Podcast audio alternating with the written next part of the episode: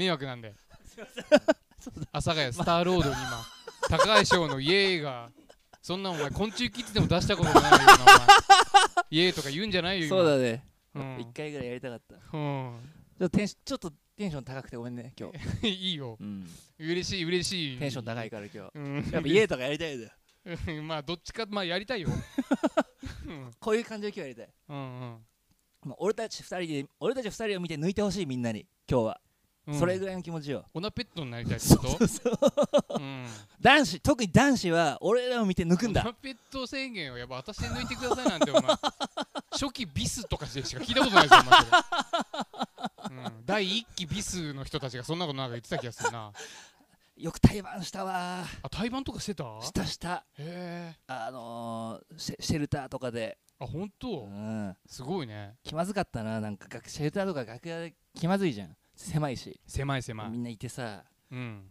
でなんかこうなんか用事があって物取りに行ったりうん。しようとしたらさ、うん。いるいてさわかるわかる。あっつって。うん。つって。うん、あのアイドルとバンドが一緒になるっていう時代まだ続いてんのかな？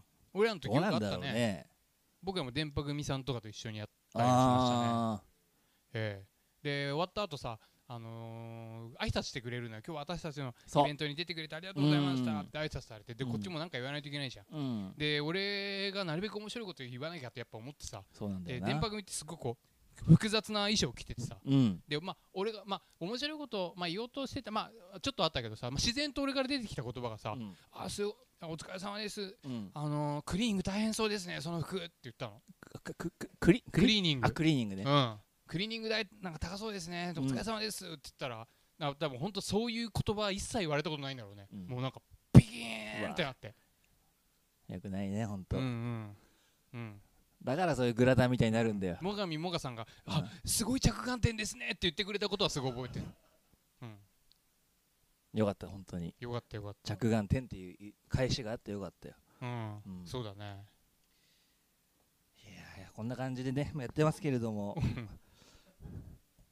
どうする？もう今日はね結構メール来てるから。いやどんどん読もうよ。いい？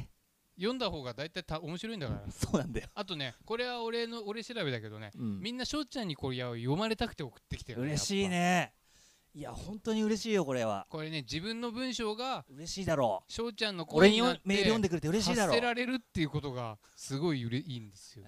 今日なんかこれこの動きが俺ちょっと好きうん。なんで翔ちゃんがそっちで勝手にやってるけど俺がこっちで勝手に喋ってるのが今結構楽しかったよ。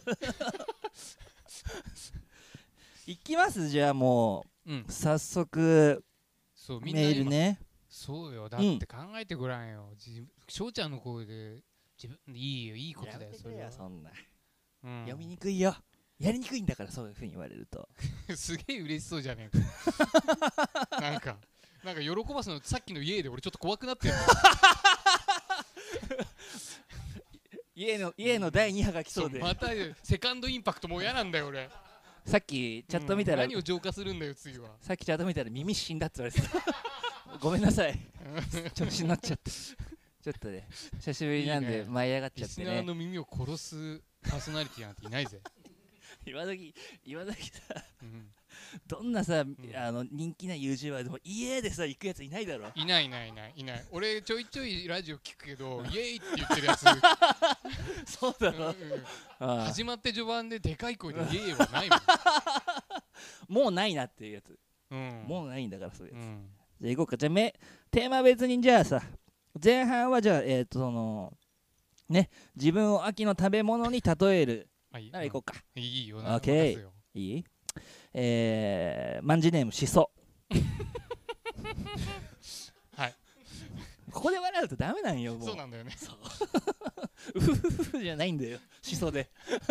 だって笑わそうとしてるもん。してんのはいいよ。マンジェムしそで1個欲しいって思ってるもん。いやいやちょっと待ってよ。書いてる人が。書いてる人がね。うん。うん、じゃあもう一回ね、マンジネームしそ。えー、高橋さん、夏目さん、こんばんは。私は自分の自分を秋の食べ物に例えるならば、柿です。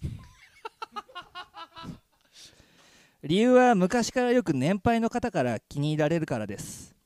柿もあまり若い世代よりは年配の方、特に60代以上の人が好んで買ったり食べている気がします。スーパーに並んでいても、うわー、柿だーと喜ぶ人も少なくうん特にその存在だけでひ人を喜ばすことができない立場も共感できます確かにな今年はスーパーに柿が並んだら「わあ柿だ!」って言いながら買おうと思います。いつの間にか終わってしまう秋ですが美味しいご飯を食べて夜散散歩なんかをしてうん。秋を楽しみたいですね、うん。というね。いいね。しそだったわ。あの しそはまんじネームね。うんうん。そうそうそうそう。あのー、まずさ、まあ、その7月のスペシャルの時にさ、うん。ね大好評だったこのね好きなフルーツのね。大好評でしたよね。はい評で結構私ダークホースとして柿押してたんですよ。そうだね。教えたうん。教えた。あと柿を入れてくるやつはおしゃれってことになってたそうねそうそうそう分かってる。うん。うん。うんうん。でいいよしそちゃんこれ。でうん。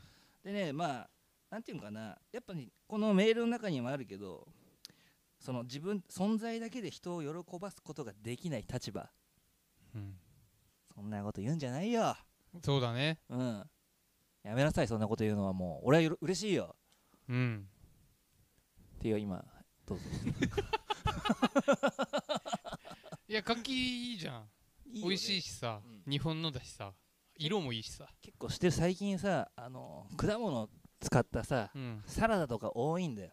うんうん知ってる、俺見たんでなんかねスイカとかをスライスして、うんうんなんかさオリーブオイルとか塩かけてさ、うん。まあ、スイカそもそも塩合うじゃん。うんうん。でねなんかおおしゃれな葉っぱとかと一緒に食うんだよ、うんうん。で柿もそういうねスライスして、合いそうだわ。あのーなんかチーズクリームチーズみたいなのとさうん。一緒にね食べたりするんだよ。うん。合うだろ？合うよ柿とチーズはね。桃あるよね。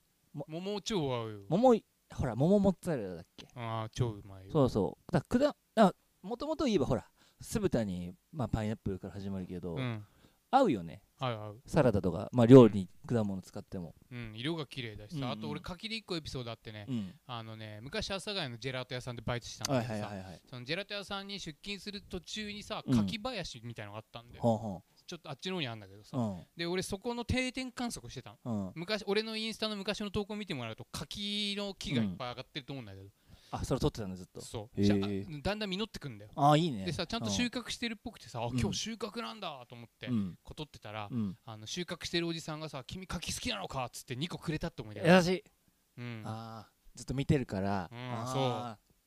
柿の木って確かに昔よく見たな。そう田舎にはあるよね。うん。ばあちゃんちとかって柿なってたもんな。食ってたもんなよく。あのー小学校とか中学校の登下校でさやっぱ、うん。あ柿なってるなってまあ秋になると大体さうん。なんかよくわかんない果物とか見んじゃん。なんかあるあるあるある。いよかんだなんだかわかんないけど、こう柑橘系っぽいのとかさ、あるよね。柿の木ねいいな、うん。確かにあんま最近見ないけど。しそ柿自分を柿に例えるしそさんね。いいよ。素敵素敵。ありがとう。ん。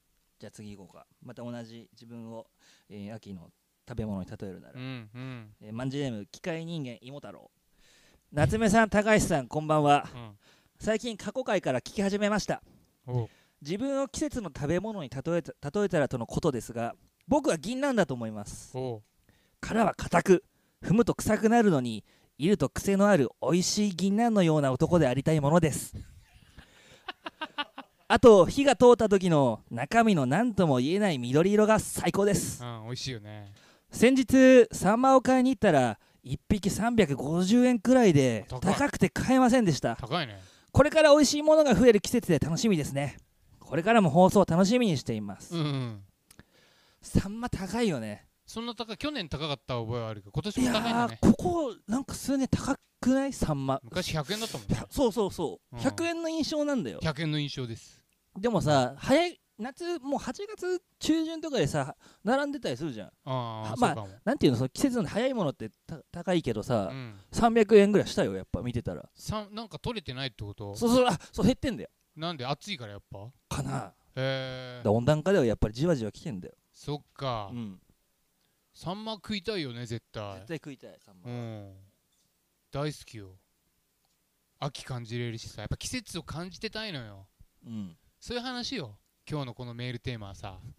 うん、うんうんでもさサンマ1匹350円じゃん、うんうん。これさこれ結構さよかまあ4人家族だったらさ、うん。結構な出費だよね、まあ一人一尾だと結構いくね。そうだよね。うん。逆に今まで安すぎたのかな。でもさ、な今までやっぱさ100円ぐらいで買えたもんがうん。うん300円台後半で3倍3.5倍以上になるとさうん。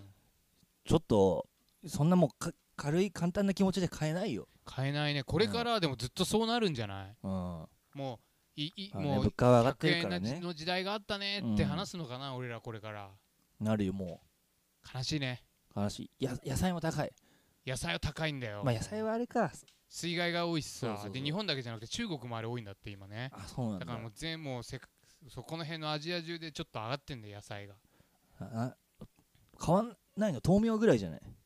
豆野菜じゃうん。ハウスだからじゃない。ハウス栽培だからじゃない。ハウス栽培だからか、うんうんうんキャベツとかねレタスとかやっぱ葉物はもうあからさまにね、値段変わるわね。うん。うんそうそうそう。もういい？じゃあね次行こうか。いいよ。はい、えーいたメールいただいてます。えっ、ー、とですね。えー、まんじゅうでも気取らず涼しげにねいつもありがとうえー、夏目さん高橋さんこんばんは。こんばんは。秋をた食べ物で例えるならば鮭のホイル焼きです。自分が鮭のホイル焼きだと。うん。鮭と玉ねぎときのこ類と刻みネギをアルミで包みバターを入れて焼く。うん。ここにポン酢を入れて食べるとうん。秋最高夏グッバイとなります。うんちなみに秋といえば松茸が毎回シャシャリ出てきますがうん。あれってそんなにうまいですか？うんうんそろそろやつの過大評価っぷりを国民に気づかせる必要があるのではないかと思っています。ああいいよ。うん。さすがにマンジーの中でも秋イコール松茸などとメールを送ってくる人はいないだろうと思っているのですがうん。お二人お二人は松茸についてどう思いますか？松茸について語ろうじゃ。うん。俺はもう大好きよなんなら俺松茸狩りしてきたからね山で。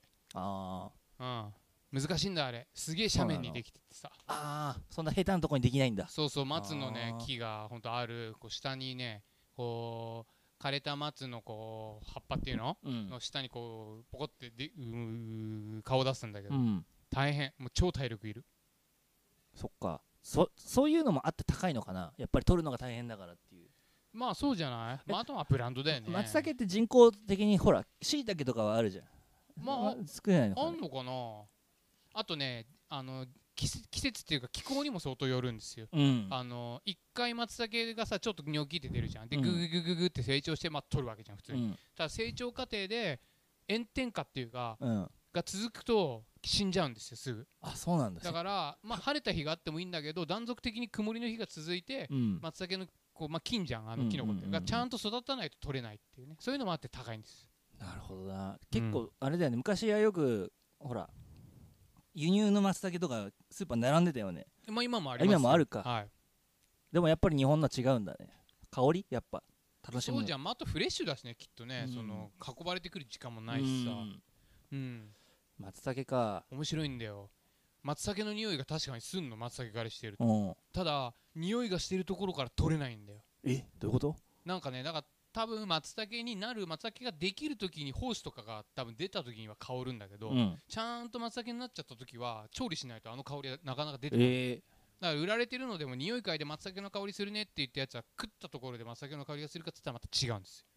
火通さないとそのあのー調理したりまあ裂いたりすると香りが出てくるんですけどあうん。だからそこら辺騙されないように。ー松茸のそのまあまあこれから松茸狩りする人への。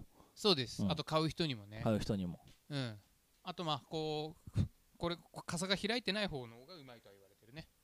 開いてると結構成長しちゃってるからさ。あそういうことか。ああ、だからあれか野菜とかでも花咲いたらダメみたいなそうですいう感じか。そうですそうです。まあ全然まずくはないけど、こうん。うキュッとねほんとこうチンポ型のやつが一番いいです。チンポチンポね。はい。分かった。でうまいです松茸はでもねき松茸もうまいけど、はい。きのこはもう全部俺好きなんだよ基本的に。ああ俺もだよ。別にしいたけね炙ってお醤油ちょっとかけたりとかもさうん。美味しいじゃん。うん。最近ねあのー焼肉屋さんでしいたけ食べたんだよ。焼いてさうん。で醤油かけつけて食べてさ、うんうんうん肉厚のしいたけでさ、うんうんいいね。めちゃめちゃうまかったわ、いいよね。うん。いやわかる。しいたけってさあのー、結構いいよ。うん。うん。しいたけのさ好きな食べ方何？えー、俺はね普通に焼くだけでいいよ。焼くだけそう。あのなんか傘の部分にさこうジュワーって汁が出てくるじゃん。あれを逃さず食いたいんだよあでねまあ正直まあこれ邪道かもしれないけど全然マヨネーズつけちゃうね。かけーて。えうん。マヨネーズしいたけ。なんでそんなことすんの？うまいからだよ。いらないよ。いるだろう。マヨネーズの味になっちゃうじゃんマヨネーズつけたら。そうだよマ マヨネーズ好きな人じゃんそれ。マヨネーズは好きだけ好どきなの？でも全然マヨネーズに負けませんよしいたけは。本当？てかキノコ全般全然マヨネーズ負けないですいやーいいわよえ？うん松茸にはマヨネーズかけないけどね。それなんでよ？かけなさいよ松茸にも。松茸はだってキングよ、だけどさうん、キングにかけるかそういう考え方が僕は好きじゃないな。あ本当序列みたいな、そう。うんうん。うだ松茸にも今かけてるってなったらうん。あ本当にこの人す一本一うん。本筋通ってるわってな果物ランキンったけどグやっといてよく言うなお前。キノコにはつけねえのか。ここにはあみんな平等。なめこもしいたけもエリンギもうん。ししめじも松茸もそんなことないってそんなみんなことないって、まああのうまいはうまいよ。うまいはうまいけどさうん。えのきが勝つか松茸に。めちゃめちゃうまい松えのきが絶対この世にあるわけじゃん。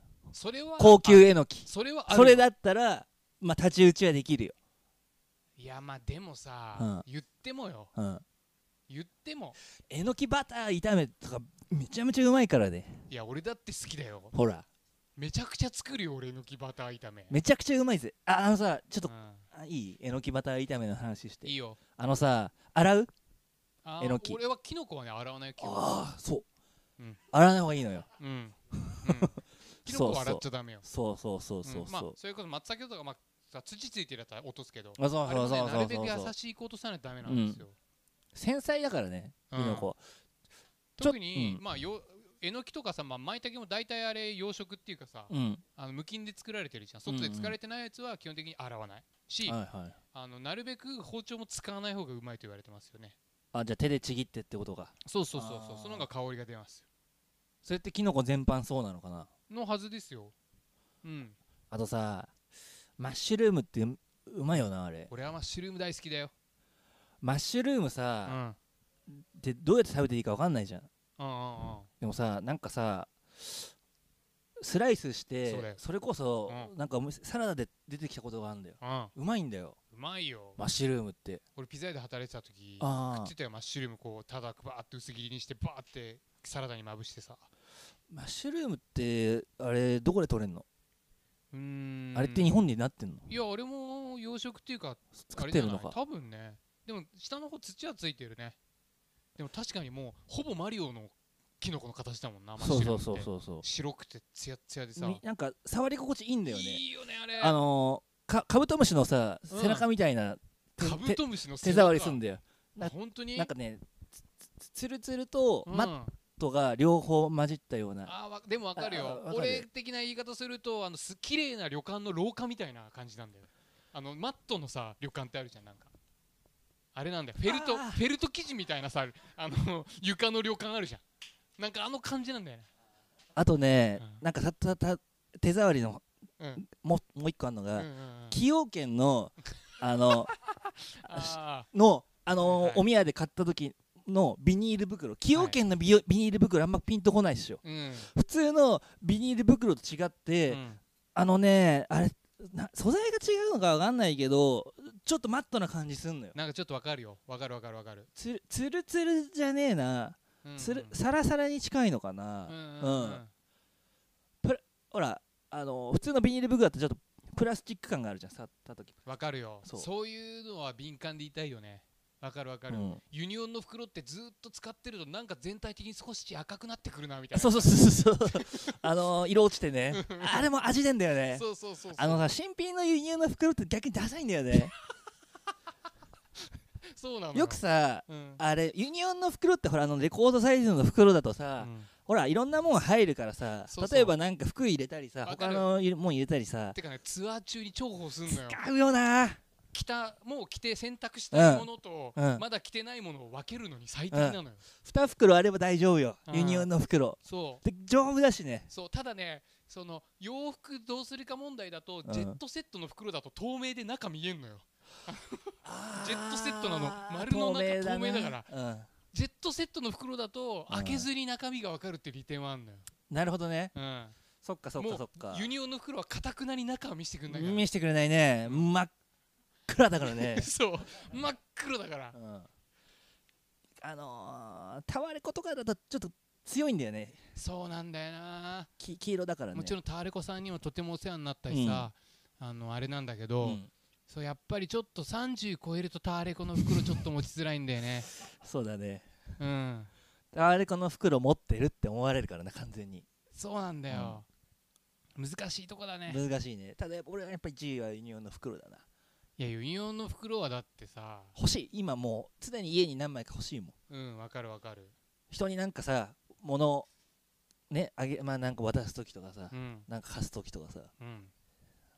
わかるよ。うん。崎陽軒の話やっと出てきたね。崎陽軒ね俺たちは本当は毎回毎回崎陽軒の話で終わりたいぐらい崎陽軒の話そうそうそうう。そうああのー今日あまあ今日ちょっとあいつもほあのいあの配信でやってるあの阿佐ヶ谷の田畑の高原くんがまあちょっと今日お休みなんですけど、ね。うん、でただ高原くんまあちょっとあのー実家の方にちょっと戻っ帰ってるんです九州の方に。今ね、うん。高原くんからの情報で、うん。新幹線で崎陽軒のシウマイ弁当食べました。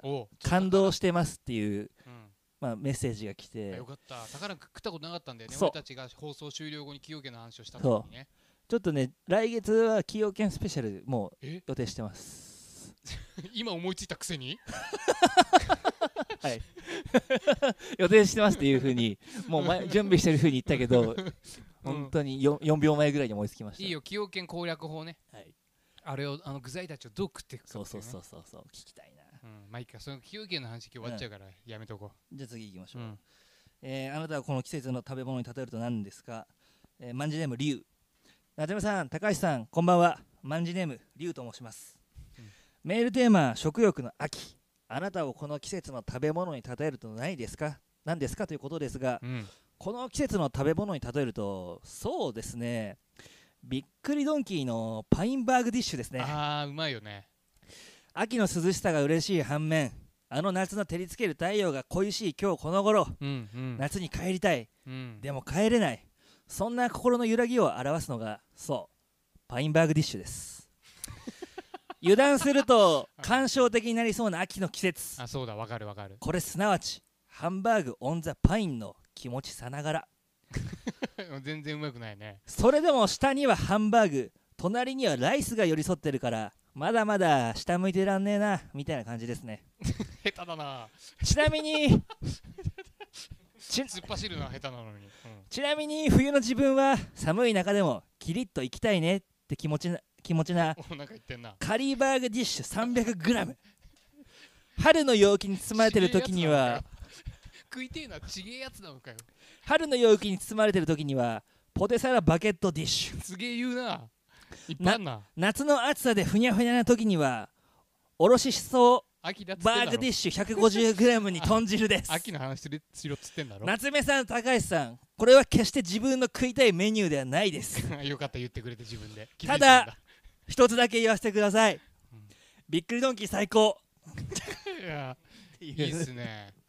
す僕ねあんまりびっくりドンキうん。ー行ったことないんですよ、だからパイン。知らないのあの観音開きのメニュー表とか。あそれは知ってる、うんうん。でワンプレートにご飯あのご飯ライライスとハンバーグと、まあ、サラダとかうんうん。でしょ、うん。ワンプレートだったワかな。ンプレートまあなんかかなんかこうカートに乗ってくんで。おうんでなんか外装がなんか変なトタンがなんか積み重ねられたような外装でさなんかカリビアンな感じ？なんて言うんだろうね。いや違うか。どっちかっていうとなんていうかあの64のあのトロッコ麺みたいな。わかんねえ。64のマリオカートのトロッコ麺みたいな。ああのイーメージですね。あうんうん。ーインディ・ジョーンズみたいな？あインディ・ジョーンズみたいな感じですね。でね俺よく高校生のとこたまに行っててさうんうん。友達ん家遊びに泊まるとさうん。次の日必ずあのーそのうちのお母さんがこれうん。お小遣いだから食べてきなさいっつってさ、うん。あの近くにあるからっうん。つってよく言ってたんだけど、はいはいはいはい。そのお母さんが絶対びっくりドンキーのことをびっくりドンキホーって言うんですよ。もう一回？びっくりドンキホーってドンキホードンキホーテとびっくりドンキが混ざっちゃってるそういうことか。うん。手は言わねえんだ。びっくりドンキホードンキホー。なんかもうお母さんの中ではそういうことになっててさ言いにくくねびっくりドンキホーって。あーこれでびっくりドンキホー食べてきなーっていつも言われて。ではいっつって言って。うん。おまたびっくりドンキホーって言ってたなーって言いながらびっくりドンキホーに行くっていう思い出がある。大体何食べてたの？決まったもんあった？俺ね普通のが好きだから普通の食ってた気がする。普通のってまあハンバーグとご飯うご飯と。うん。で結構俺そういう時遠慮しちゃうからあんま高いの頼まない方がいいかなみたいなさ。でも俺、うん。あのパイナップルをのしてる系の食べ物全部好きだからうんうん。あじゃあ今まさに今のこのえっとパインバーグディッシュ。うん。もうもう大好きだった。うんうんうん。味はハンバーグの味はねソースはどういうのデミグラスソース？普通の。俺ね、うん。ハンバーグはね塩でいきたいタイプ。え？それえええそれそだからソースとかどこ行ってもそのソースあってもかけない。しかかってる場合はあのほ別にしてくださいとかいらないですっていう。私ねステーキはそれなの 朝霞光代うん私はねステーキは塩ね、うん、あのソース大体なんか何種類からええ選ぶじゃん。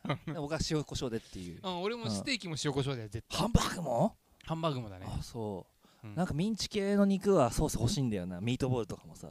ああまあミートボールはだってだってそうだよ。そうでしょ？うん、お弁当くんのやつが一番好きなんだって話よくしてるじゃん。そうそうそうそう。半分ケチャップみたいのでいいんだからミートボールは ハンバーグもあったじゃん。あのあのシリーズでさチキンハンバーグ。ある。チキンじゃないのもあるなあるね今ね。あるあるある。あのでもチキンハンバーグよく食ってたわ。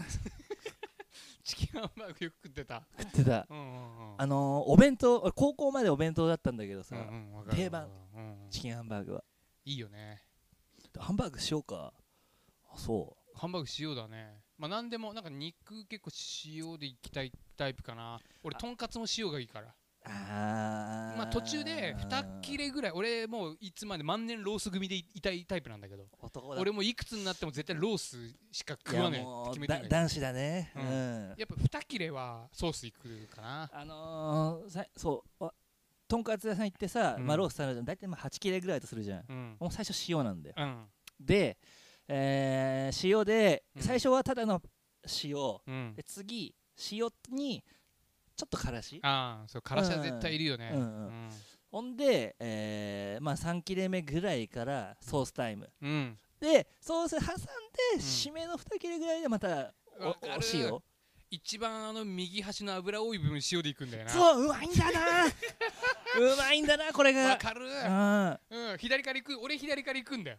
でね。な俺のデータでやっぱ右端が一番油がすごいんだよ。よろしいですか、うんそれに対して、うん。あのまああくまで個人的な意見なんですけれどもあのね端っこいきなり行くと、まあ、油強いじゃん、はい。結構もう口が口の中が、うん。お油になっちゃうんだよ。うん。でそうなることによってまあその、えー脂身少ない肉の部分食うと、うん。結構ねあの油でコーティングされちゃうの、うん。食べた時に、うんうん。なので私とんかつ行く時はうん。真ん中行きますいきなりセンター行きまああそこから行く派、うんたまに最近の洒落た店さ真ん中だけちょっとそのつらみしてる。すあるあるある。生生意気になうん。断面見せやがってうな、ん。麺だしな麺だし。麺だし。とんかつの麺だしな。そう。あるあるある。あるんだよあれ。憎いんだよな。いいところはさちょっとあのしっとりピンクなの見したいからちょっとつらみしてくんだよ。うん麺出してくんだようんあれ。でも俺は端っこから行っちゃうねやっぱ俺1曲目って結構グッてくんの好きだから。はいはいつかみね。そうそそうねまあそれも好きなんだけど。うやでそこでまたグッていってこう戻っていくっていうのが好きなんですよっぱ戻るよね。ねうんうん。あのさ焼き鳥とかもさやっぱもうみんなしおねいい年になるともうみんな塩になるじゃん。あいつからさタレそんないかなくなったんだあろああ思うよね俺はほんと恥ずかしながらタレ大好きですよ。あの焼き鳥に関しては。いや俺も好きなんだけど、うん。ただやっぱ部位によるわな。あのーあーまあね。あのね私あのタレで絶対食べたいのはやっぱつくね、うん。なんでかっていうとつくねってミートボールみたいだからよ。そうだね。そそうだね。う つくね塩で食べるとねちょっと味気ないんだよねなんか。あーまあちょっとストイックな感じがするそうそうそうそうそうそう。うん。いやタレつけてほしいな。うんうん。レバ迷うな俺ねレバーはねしレバーは逆に塩かな。いや塩なんだけど。レバーちょっとステーキっぽいじゃんやっぱなんか肉っぽいっていうかさ。あうん。あまああと定番だけどネギマとかさまあ塩だ。あーあまあ確かにな。焼き鳥でさ1個選ぶと何じゃ？焼き鳥で1個？うん。俺はもう決めてんのこれは。むずいうん。な焼き鳥で1個先もらっていい？俺はね皮です。うわーない俺はもう鶏皮大好き。ごめん鳥皮はねえな、うん。鶏皮大好き。鳥皮ねえな。いやでもねまあほんと普通に初とか頭あまあは初まあ頭な。うんかな。うんうん頭うまいよね。そう。あ、うん。ごめん。す砂肝 ああ結構。砂肝ねねうまいけど。うちねうんうん。あのーその小さい時さにお肉屋さん近くあってさ焼き鳥とかも売っててさ、焼き鳥やっぱお母さん買ってきてくれてさいいっぱい入ってんじゃん、入ってるよ。うん。で結構ね砂肝食べさせられてたの。おおだからなんか砂肝がもう美味しいってなってて、うんなんかな思い出込みでねそうそうそう思いあそうだね思い出力強えな。俺もね皮はそれなんだよ。ああー。塩浜団地ってでっかい団地に住んでたんだけど、うん。お肉屋さんがあってさそこで焼き鳥だけこう路面販売っていうかその場で売ってたで小学校の頃からさおやつで80円ぐらいで買える1本買えるからさあのー遊んでる途中に焼き鳥買って食うっていうのが定番だったの。あーいいね。でそれでね皮目覚めちゃったのよ。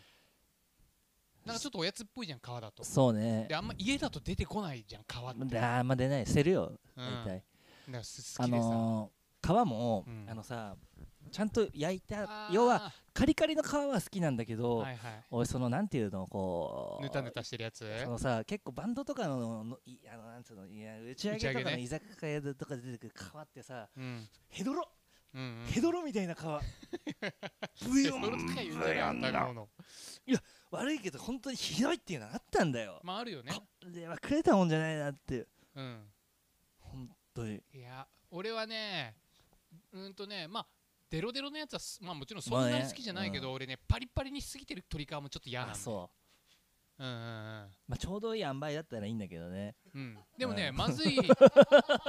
まずいっていうかさコンそれ言っちゃおしめよってコンビニの鶏皮ってさもうすごいじゃん。なんかデロデロじゃない。あれはあれで結構好きなんだよジャンク感ね。な、うん、スーパーの惣菜にある鶏皮も結構好きなんだわかる。あのーコンビニとかの焼き鳥もさなんか美味しいよね普通に。美味しい美味しい。普通にお家でビール飲む時いいよね、なんか。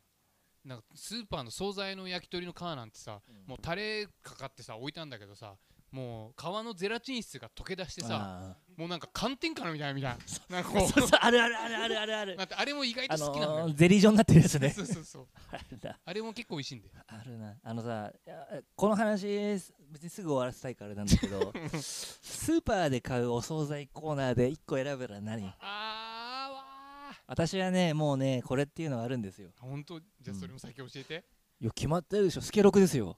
ああ最強。スケロクが最強。あ弁当じゃんそれ。ああそっか。ごめん惣菜じゃねえか。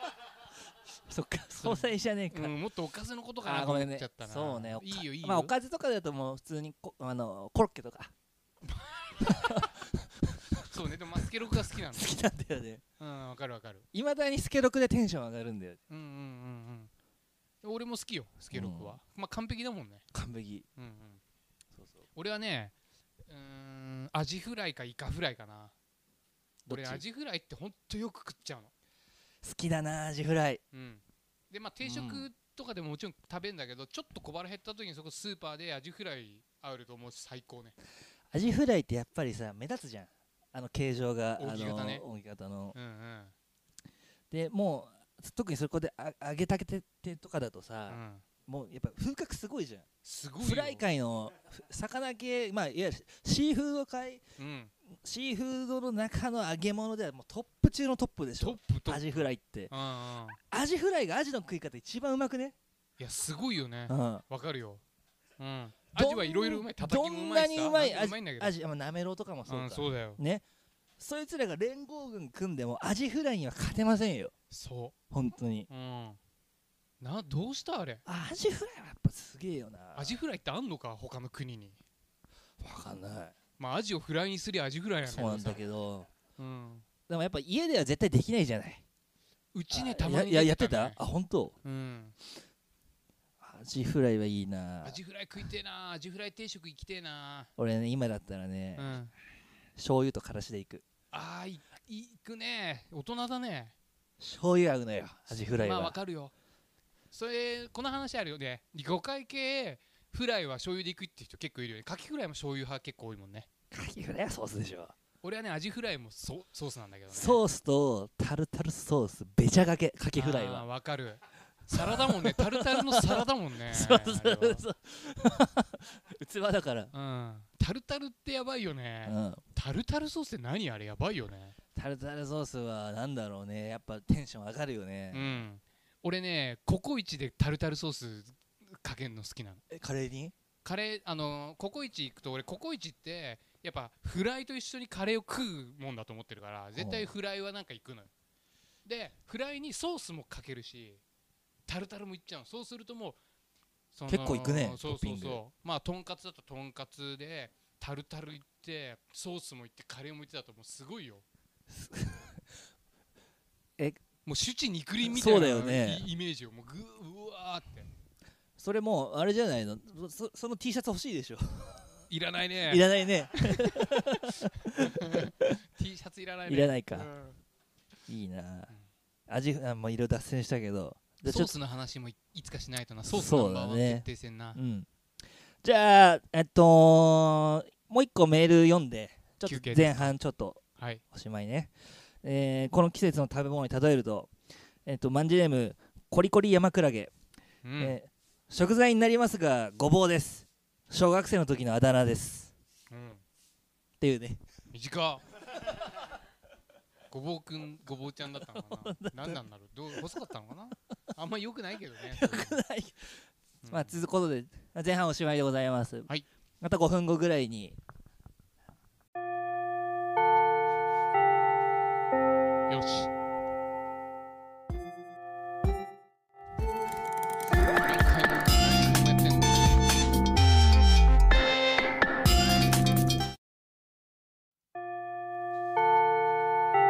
よし。本当に打てる人もい。る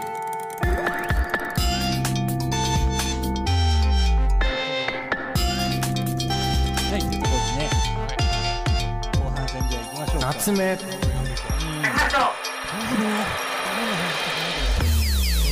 まん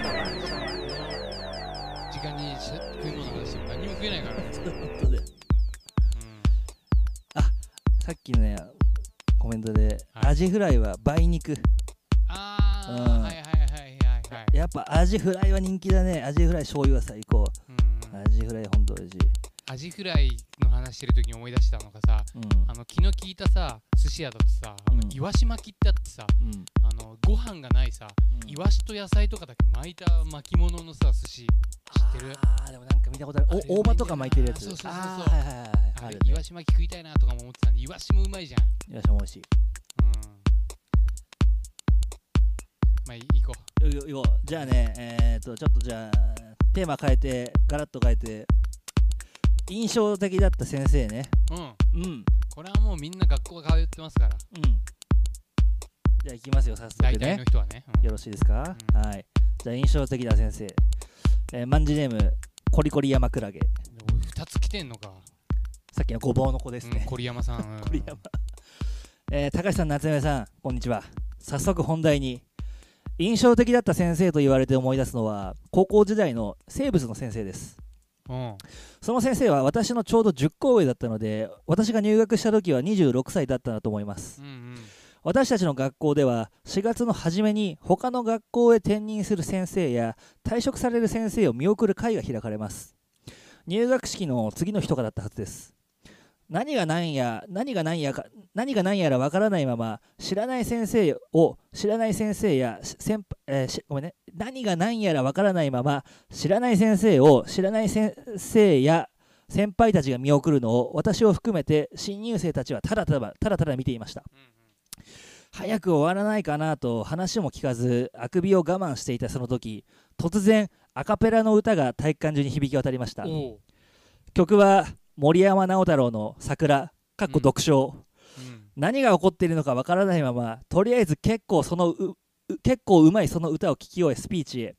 それは退職される先生の中に歌を歌った先生の恩師がいて感謝を伝えるための歌だったとのこと入学したばかりなのであまり感動もなく何か見てはいけないものを見たような来てはいけないような世界に足を踏み入れたような魔境だね、そんな気持ちでもしかしたら私は弾いていたのかもしれません。ちなみにそのアカペラ先生とはその後部活や生徒会生物の授業でお世話になり私は割と本気でその先生のことを好きになりました。おいいね。その後の恋にあのアカペラが関係あったかはわからないけれどあれは自分の中のキラキラな青春だったと思います。いいね。あと中学や高校時代にいた若い先生って特にパッとしない先生でもキラキラ見えていた気がします、うんうん。お二人は学生時代先生を好きになったことはありますか？長文失礼しました。これからも楽しみにしています。ありがとう。ん。お最初最終的に恋につながるんだね先生との、うん。う恋はねないけど俺中3の時のね担任の先生がやっぱ26ぐらいだったんだよ。初めて担任を持つみたいな人はいはいでさ、はいはいでねその先生がねあのー、ほんと受験中3だから受験があるじゃん。うん。受験シーズンにねまさかの交通事故今先生は悪くないんだよ、うん。交通事故に遭っちゃってあ入院したんだよ。あ一番大事な時期にあの生徒のもとに入れなかったっていうのがすごい悲しかったらしくてさ。うん。で久々に学校に来たって時にうん。こうあのみんな大事な時期なのに担任なのに入れなくてごめんっつってこうホームルームでさまあ、こう熱く語ってくれてさ。でもそのうん。26歳の女性だしさ、うんあのまあ、きみんなに気に入られてちょっといじられてたんだけどうんうさ、ん。その悔しさをさもう本当にただただそ今思えばよ26歳の女性の自分がしたい仕事ができなかったっていう悔しさを吐露する感じだったの。うわうんーって、うん。でそれがなんか良くてさうん。うん感動した思い出はあります。いい話だな、うん。俺先生好き。でもなんかよ、まあ、幼稚園とかの時の先生めちゃくちゃ覚えてるね女の先生で。ねやっぱねそういうまだほら親離れ親離れしてない時で初めてこう女性で大人の人と触れ合うから、うん。ねなんかそういう、あまあ、甘えちゃったり、まあ、恋うん。恋とはまた違うか。うんうん、でもなんか綺麗な先生だったなっていうのすごい覚えてる。うんうん、ん。俺も恋はしたことないな。まあいいか。まあじゃあちょっと次次行こうか、うん。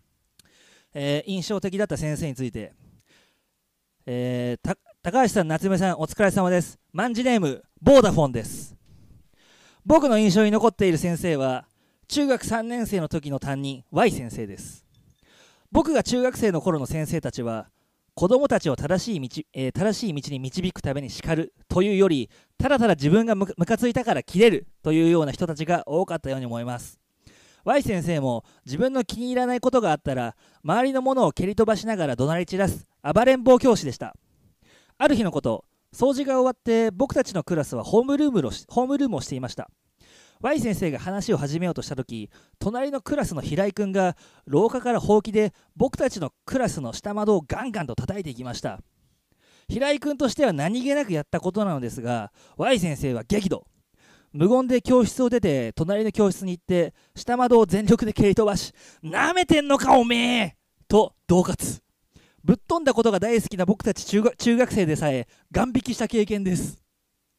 そんな無茶苦茶な Y 先生でしたが基本的には楽しく僕も好きでした。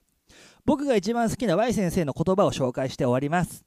ある日のことを深井君という同じクラスの子が学校にエロ本を持ってきました。それを見つけた Y 先生が一言。正月お前の家の玄関にこれ貼りに行くぞ。やだね。秋も全力で楽しみたいと思います。ご自愛ください。うん。衝撃的な一言だね。でもあのそうだね。中学の時とかやっぱりちょっとこう暴力とまではいかないけど、うん。まあちょっとやっぱあの大大声でちょっとこう「おら!」とか言ったり、うん。あのーちょっと物蹴ったりっていう人先生はいたな。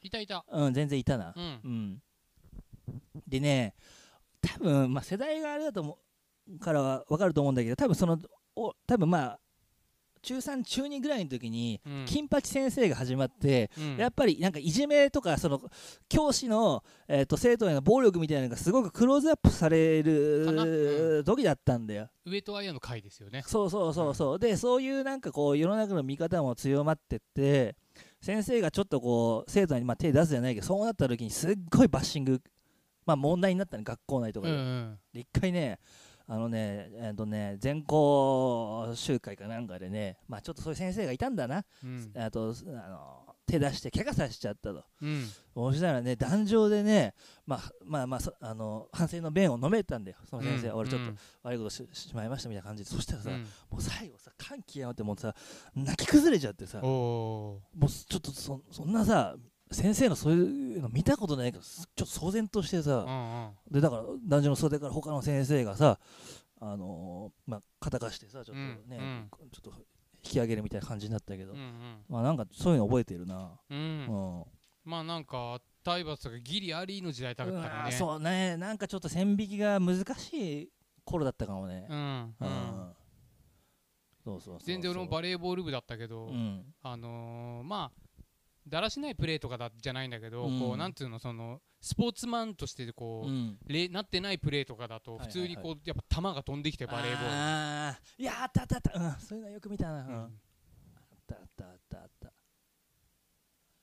まあねまあでもまあまあ全部が全部それもなんか悪いことだとは思わないんだけどね俺はこどっかで、ままああ、それ怪我させたりとかそういうのはダメだけどそうん。そのさ千本ノックじゃないけどさ。うん。でも本気でやるためにはそういう練習も必要じゃん、まあちゃんとした練習だったらね、そうそうそう。あくまでそうだよ。暴力は良くないけどそうそうそうそう。そう暴力が抜きでね。うん。厳しいことも必要だよっていうこと。うん。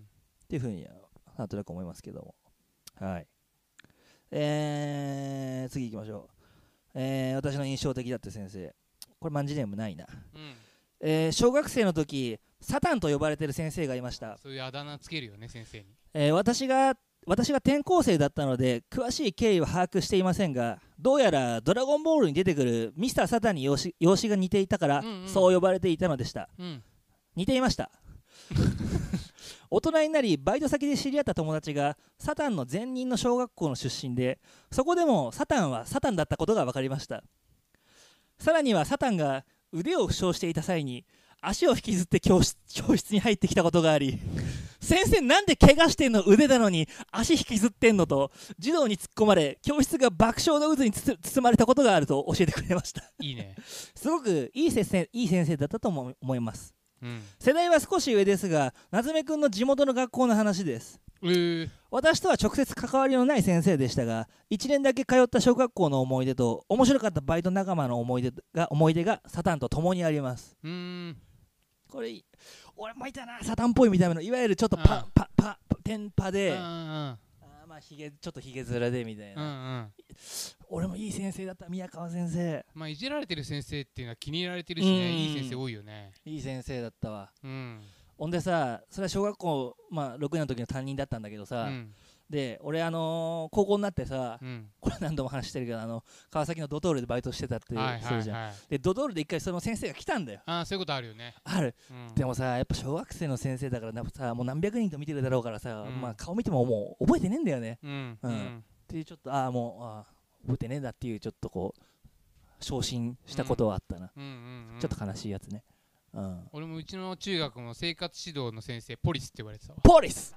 うん先生でありながら警察？うんそうでそれがバレてさうんポリスって呼んでるんでしょ私のことつってポリスならいいじゃんって思うけどなうんありましたねやっぱ先生のエピソードいっぱいありますね、皆さんね。うん。えー、2通目。マンジネーム、機械人間芋太郎。夏目さん、高橋さん、こんばんは。最近過去回から聞き始めました。印象的な先生の話ということですが、僕の印象に残っている先生は、うん。小学5年の時に担任だった飯塚先生です。おう名前うん。飯塚先生は当時40代ぐらいだったと思うのですが、見た目はロン毛の志村けんといった感じです。うんうん。まあ志村けんもそこそこなロン毛だもんな。元はね元はうん。うんえー飯塚先生は転任してきた4月の始業式の紹介の時にマイケル・ジャクソンのビリー・ジーンを BGM に登場し一通り一通り踊り終わった後息もキレキレにダンスが好きだと自己紹介をしました、志村けんなんじゃないか？えー担任担任になってからも各班の男女で休日に遊びに行くという宿題を出したりそれを守らなかった生徒にめちゃくちゃ怒ったり とにかく変わった先生でした。うんうんまた夏休みに電車の中でたまたま先生を見かけた時にひげを生やしっぱなしにしていて 小学生なりに見た目に驚きました。うんあるね。長くなりましたがとにかく印象に残ってます。長文失礼しました。これからも楽しみにしています。うん、うん 面白いなこの先生。うん面白いね。ちょけてくれるんだ。いいね。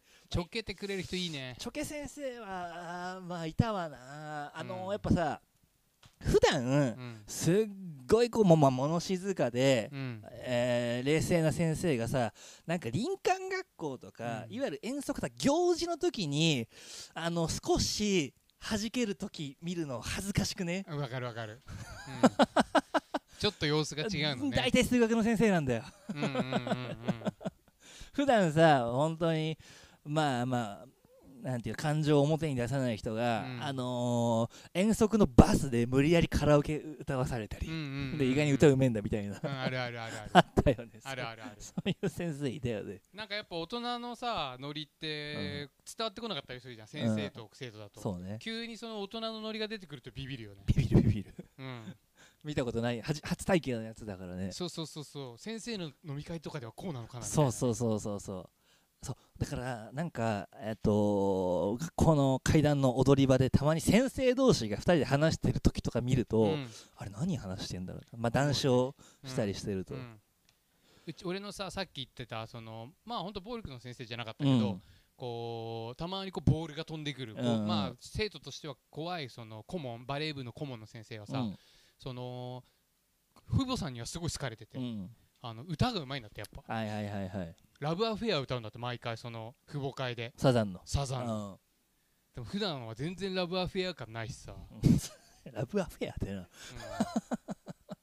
しかもあの昔のさ、うん。先生でよくいたと思うんだけどその先生、うん。薄いサングラスの先生なのよ、いたいたいたいたい。たうん。薄サングラスね。うん、あのジャックってあだ名の先生いたわ、ジャック。うん、ブラックジャックから取ってて薄サングラスに眼帯してんのよ。へえ眼帯っていうかまあね。け怪我してんのかなねなんかちょっとあるんじゃん、うん。なんかね。そうそう。いつもジャックの授業中教室の後ろの方でみんなサッカーしてたな、うん。ジャック怒んねえからさ。なんか怒んない先生って言うよね。もうさ仕事としても今今思うとうん。もう完全に仕事として割り切ってるなっていう。こいつらとはこの授業の45分以外関わんねえぐらいうんうの、ん。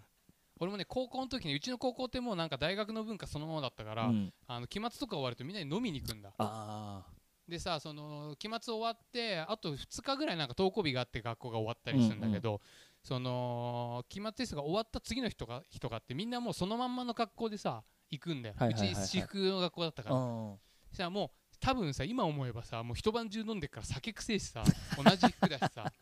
絶対まああ良くないんだけどさ、うんうん。俺らがすげえ気に入ってる先生とかはさこうバーって来て「ああお前らは昨日と同じ服装で学校来たな」って一言言うだけなんだよ、うん。なんかちょっとかっこいいうんうんでもそういう先生好かれてたね、わかる、うん。いたいたいたいたそういう先生、で男子校だからさうん。放課後とかもたわいもないしもう下ネタとか話してたけどさうん。俺がある日ささっきのイエーイぐらいのさうん。うん。音量でさうん。まああの高一をうんセックスしてえなーセックスしてみてーって叫んでたの。うん。そしたらたまたまその先生後ろ通りかかって あの教科書で頭をパーンって。そりゃそうだわうんうん。首があのタートルズみたいにこのそのままグンってこうそれか前にポーンって飛ぶから そうそうそう。目だけビューンって。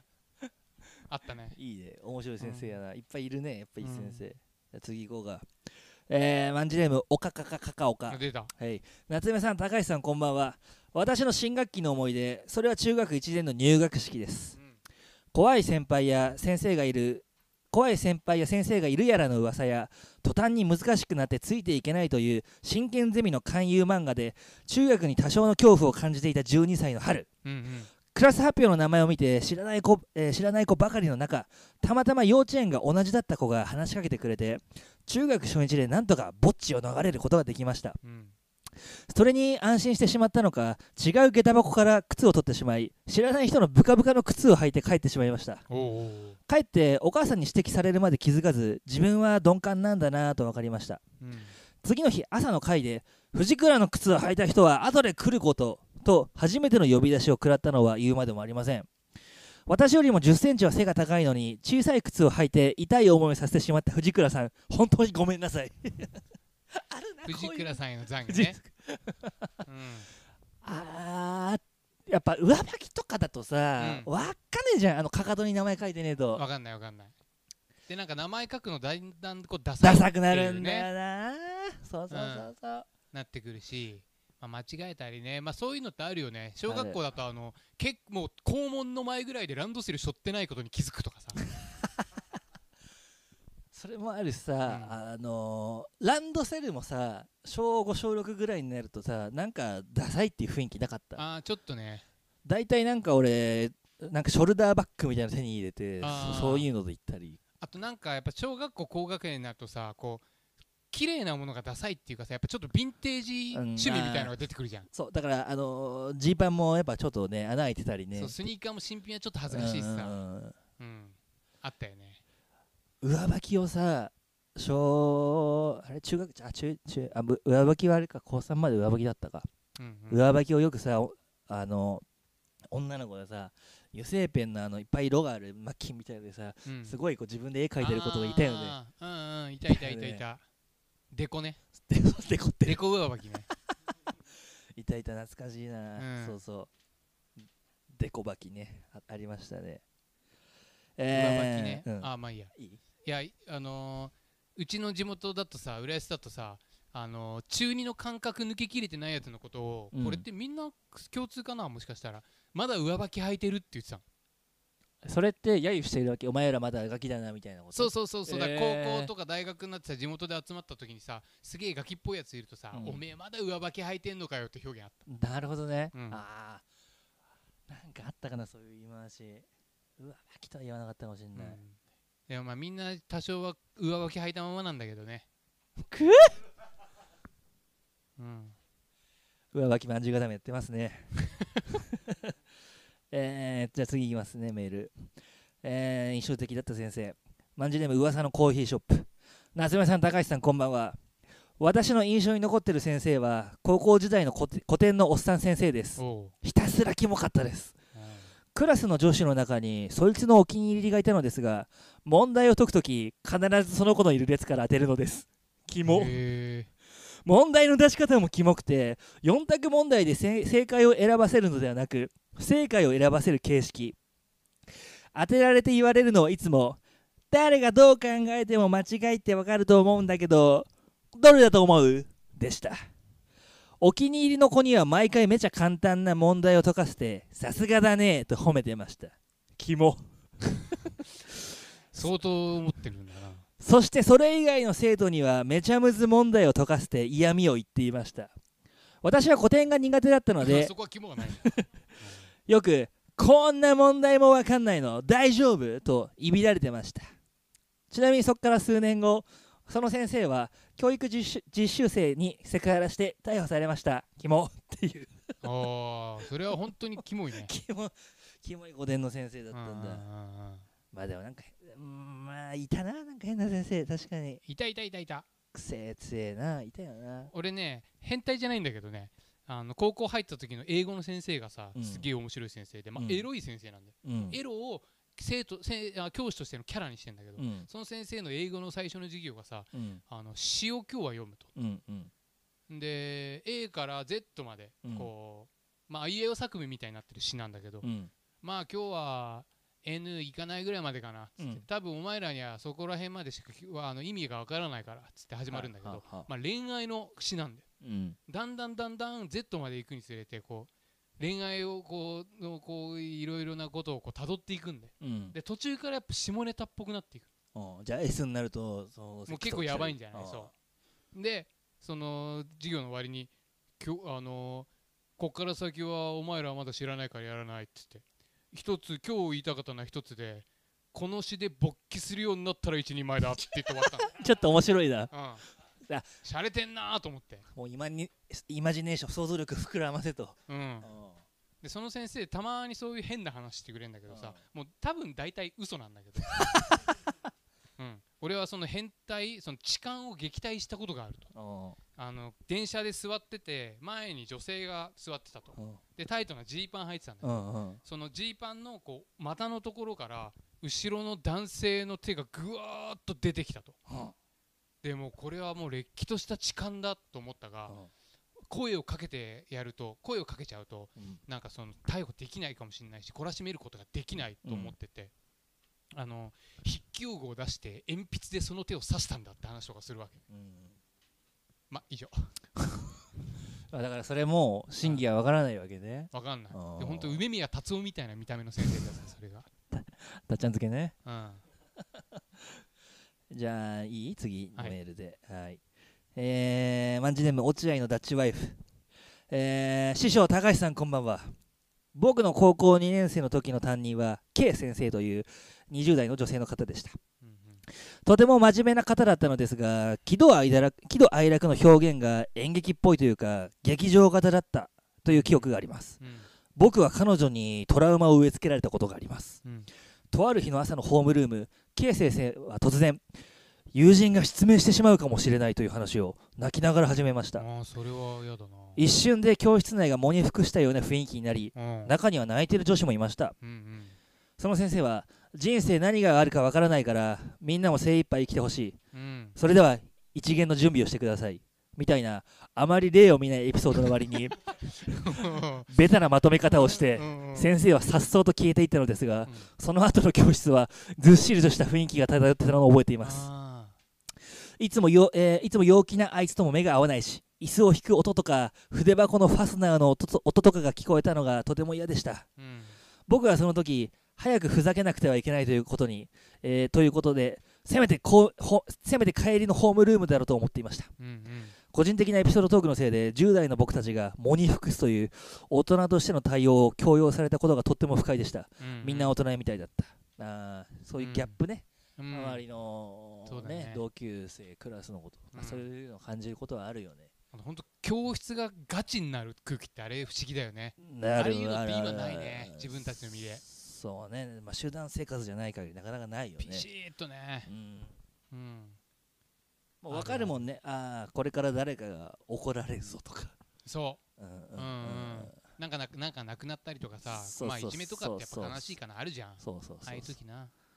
あったね。だから俺一個すっげえ妙な空気になったことあってさうん。まあ途中までは本当嫌な話なんだけどさうん。まああるいじめっ子みたいなやつがさうん。あるまあちょっとそのちょっと嫌われちゃってる女の子のことをさうんまあちょっとこれ言いたくないようなこうあられもない悪口で呼んでたの。うん。でまあそれがさあのまあみんな良くないと思ってんだよもちろうん。んでまあ先生の耳に入ってさうん。そのについて先生がガチ切れるっうん。てことがあったんうんうですよん。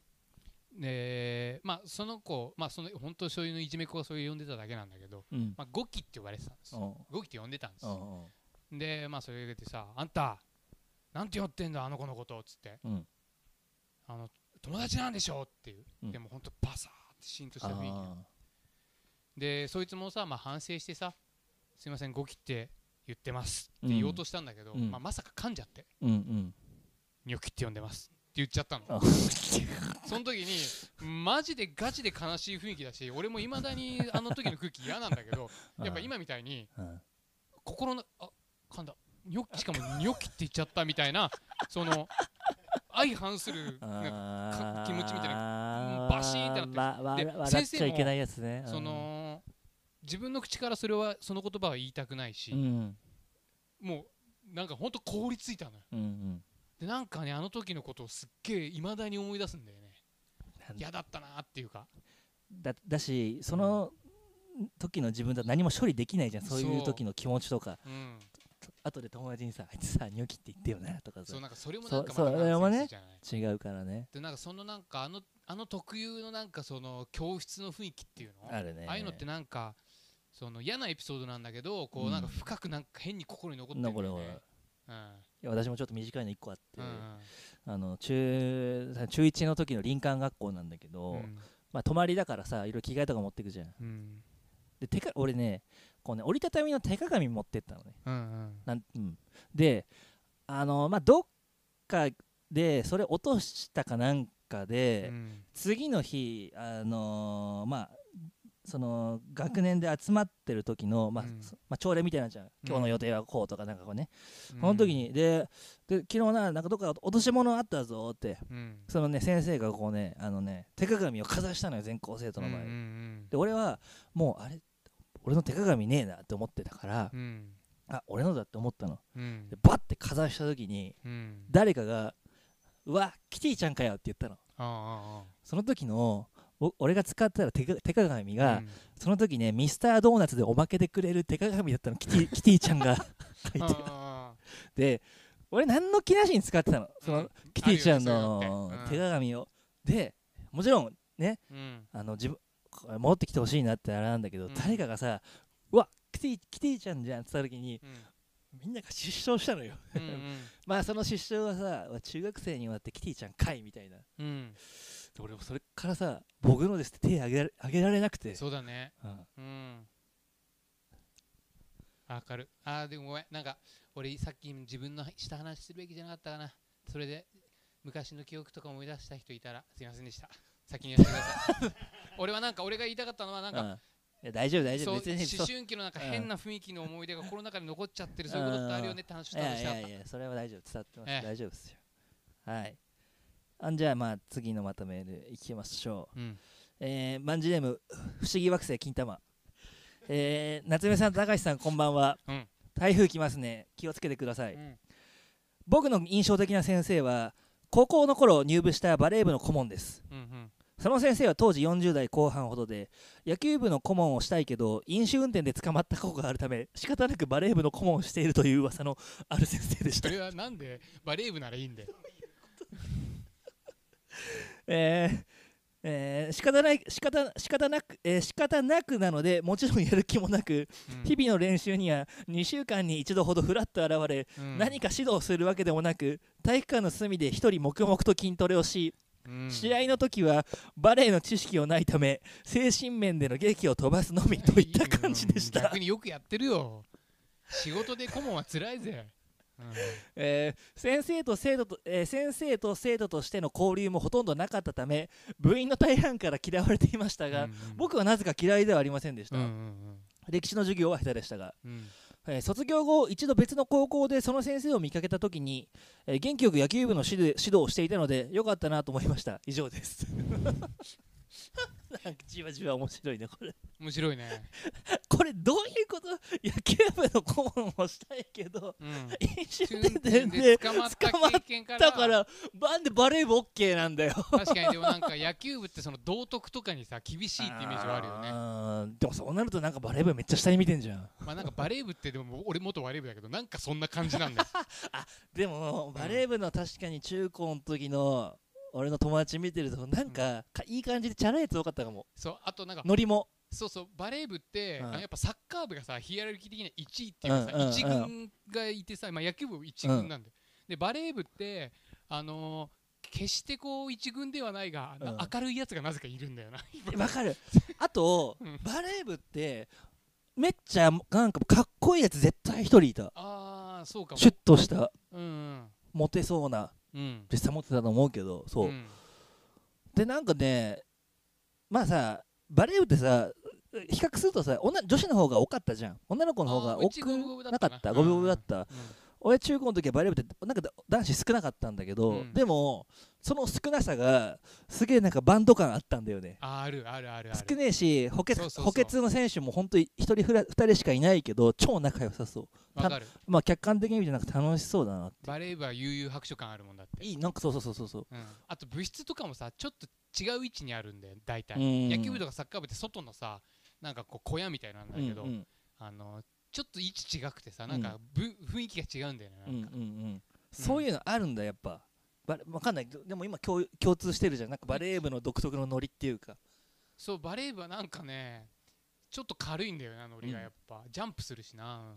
でもなんかそれが いいジャンプはまあわかんないけどいいいいいい軽さに僕は映ってたけどね。うんうんうん。いいね。えー、じゃあ次のメール。えー、万字ネームタヌ。夏目さん、高橋高橋さん、こんにちは。オロブランコのタヌです。これ、オロブランコ多分みんな忘れて忘れてると思うけど、うんオロブランコって、えー、と7月の好きな果物会スペシャルの時に、あこのタヌが言った謎の果物、グレープフルーツみたいな。ーあーあっ確たかもそうそうそうだからオロブランコのタヌですって言われてもわかんねえよ。うんまあいいや。今回は私の中学時代に出会った竹本先生、かっこ仮を紹介させてください。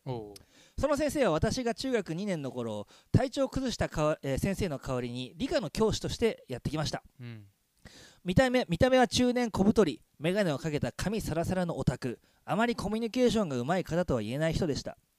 聞けばもともと高校で講師をしていたため中学生に授業をするのも初めてなので何かとおぼつかないダメな先生でした。うんうん中2といえば言わずもがな多感な時期。うん。うんクラスの男子からは、えーえーえークラスの男子からは、えーえーとね、ごめんなさい、これね、な なんていうのこえーっとなんだろうね。まあ揶揄されてたみたいなことだね。れうん。クラスの男子からは揶揄され、女子からは距離を取られ、なんなら他の先生からも、ちょっと変なやつ来たなみたいなみたいな風に見られてました。うん。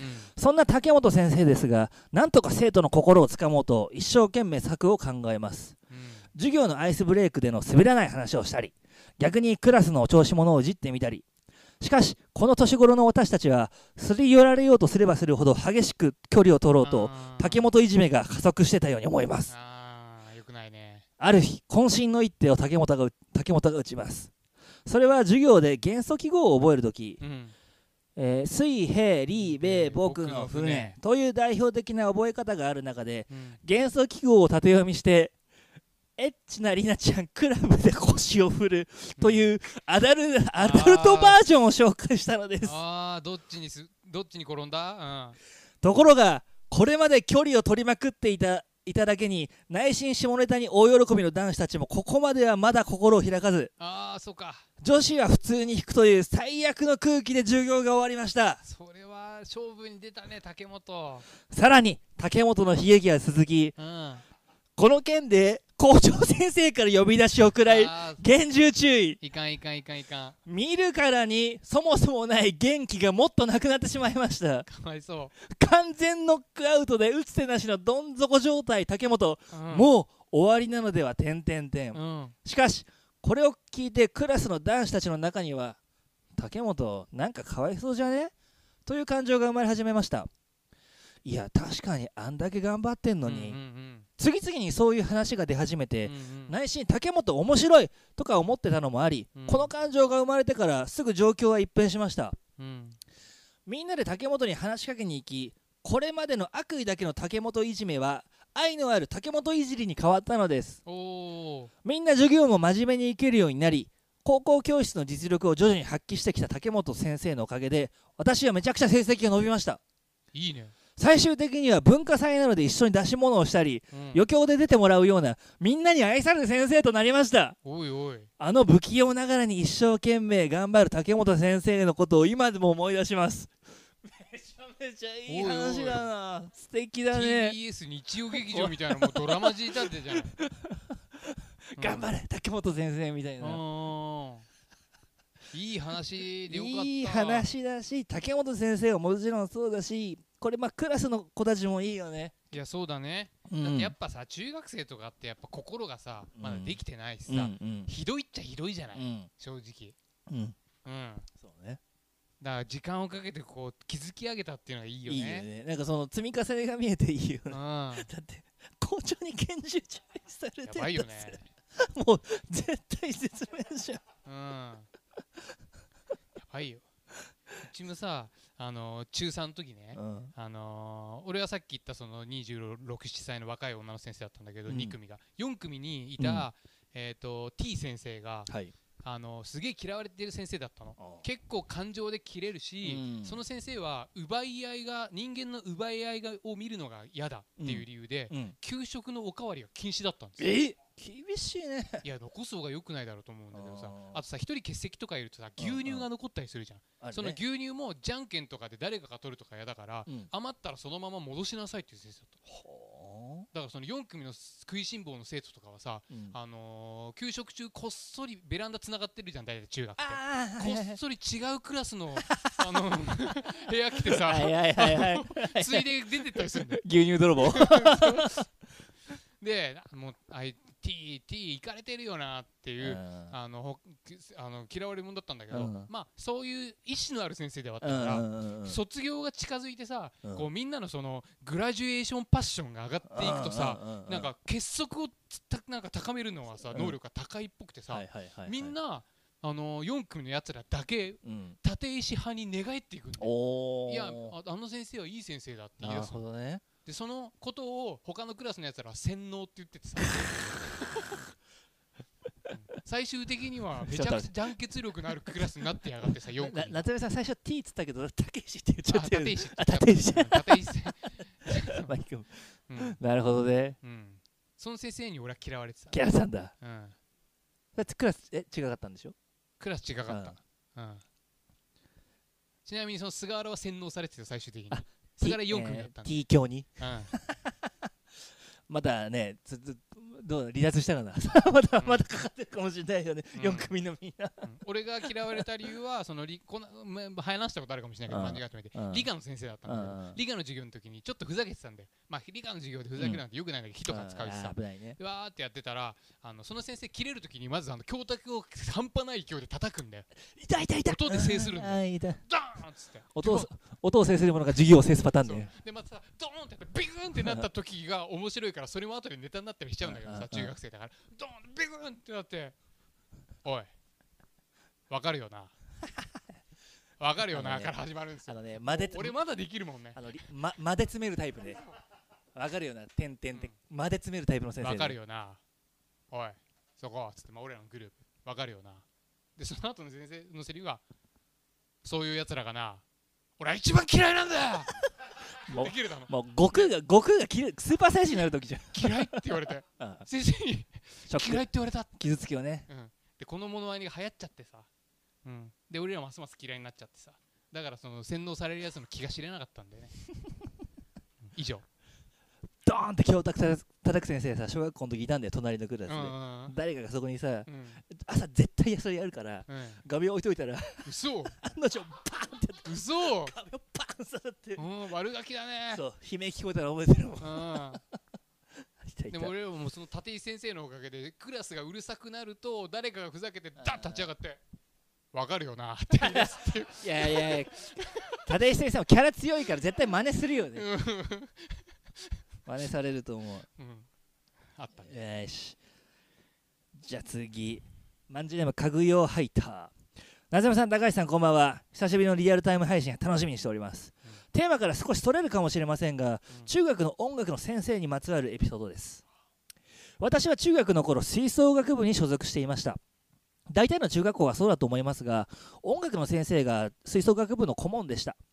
2年生の頃今までの先生が赴任になり新任の先生が顧問になりました。その先生は新卒だったということもありおっちょこちょいが多い先生でした。中でもコンクールの申し込みを忘れたことで出出場ができなくなりうん最後のチャンスだった3年生を激怒させそれは良くないね。しまいには3年生の親への記者会見のような謝罪の場が設けられ まあこそうなるか。うんこちらがしんどくなってしまいました。うん。その時、えーその年は代わりにマーチングコンテストに、えー急遽出場することになりうん。突然の運動部張りの夏休みを過ごすことになりました。ドラマあるね。文化系人間にとってはとても辛かったです。そうだよね。3年生になりまたあた、えーまた先生が新しくなりました、うんうん。かなり実績もあった先生のようで安心しました。小太りでマスコットキャラのような男の先生は愛子が好きだと始業式で話しており愛子の「二人」という曲のワンフレーズを歌って盛り上げる一面もありました。うん。部活も心機一転生徒たちからの信頼も厚くああやっと落ち着いてよかったなと思いました。私は学業との兼ね合いで3年の途中で退部することになったのですがその年のコンクールはかなりいい成績が残せたと聞きました。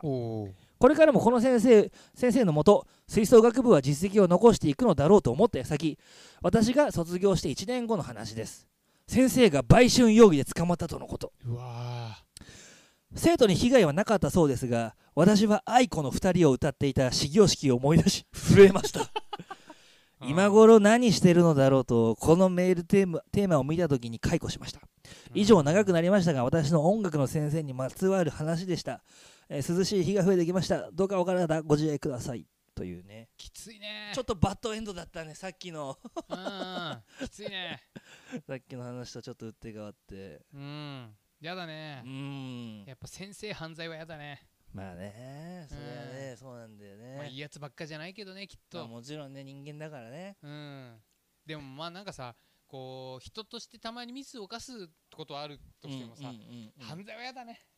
まあもちろんいい犯罪はないからね、うん。まあ、特にそこでね、まあ、例えば、まあ、犯罪っつっても例えばなんか酔っ払って暴行、まあ、もちろんよくないけど、うん。もちろんよくないよ。うんよくない。売春っつうのはねちょっとねいろいろ考えちゃうもんね。そういう目で見てたのかなとかさ。そうちょっと怖いよな。そうそうそう。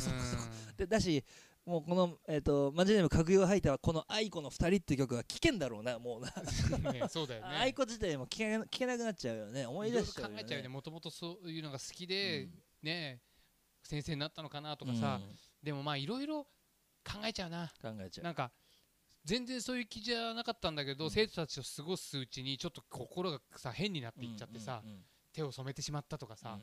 ちゃんとその詳しいことは知りたいね、詳細を。うん、人間だからさね。うん。やっぱおじさんになってもさ少女に恋をしてしまうことあると思うんだよね。うんうん。うんまあでも買っちゃダメだね。まあね。うん。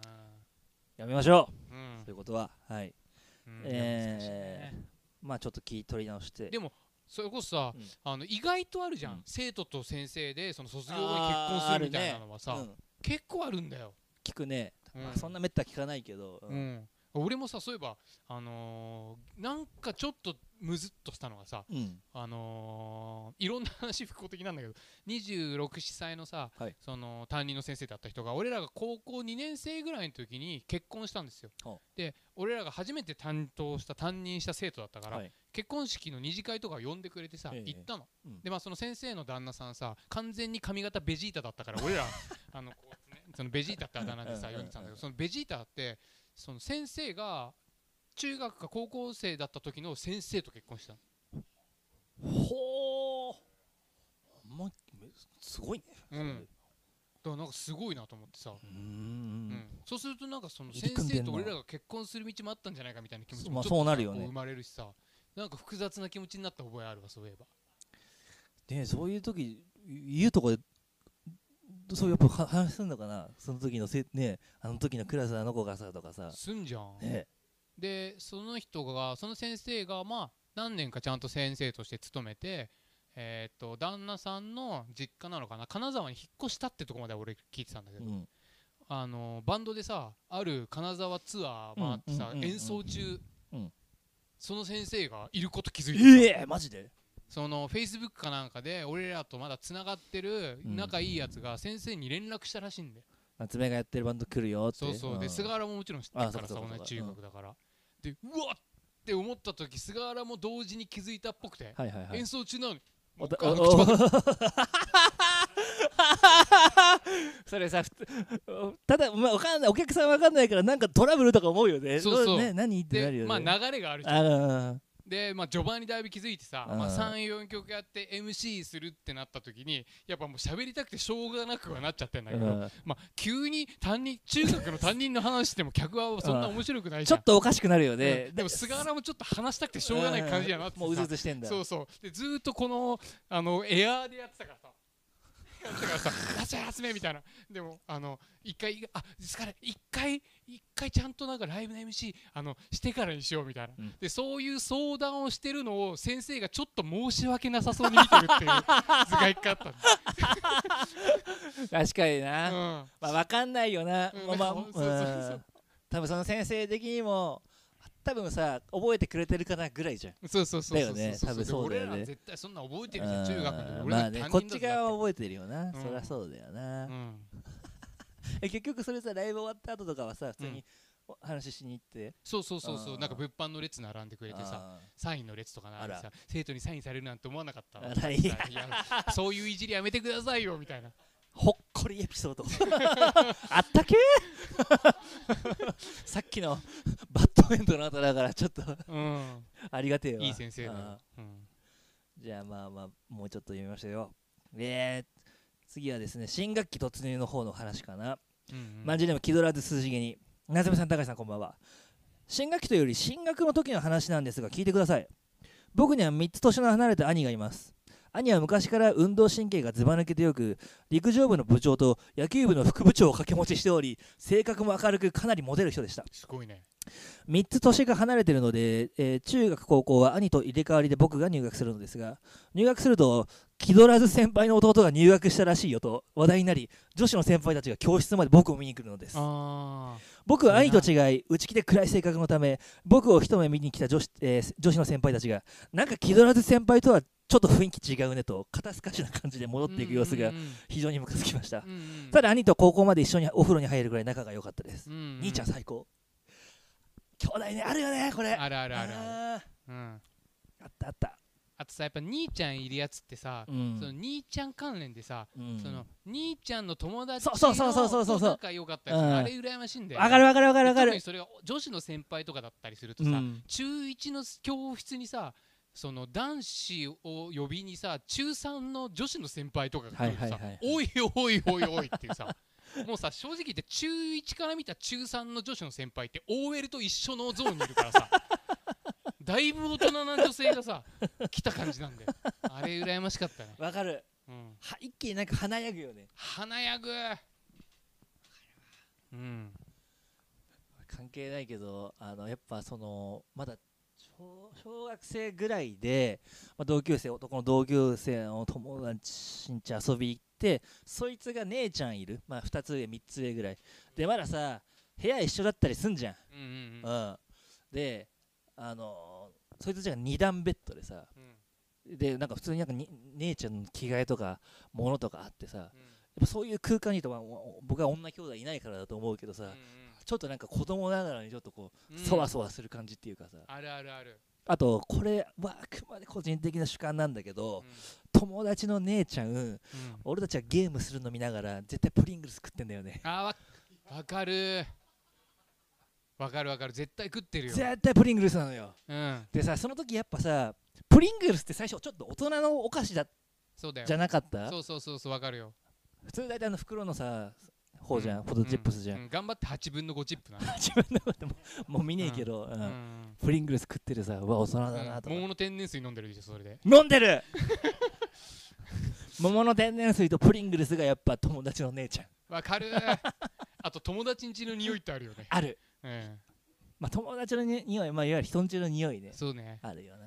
あとさ中学とかまあ小学校もだけどさあのうちの学校だとさあの学年によってフロアが階が違うんで、うんうん。やっぱその階を上がった時のさ、うん。もうあのハンターハンターのもう天空闘技場と一緒よ。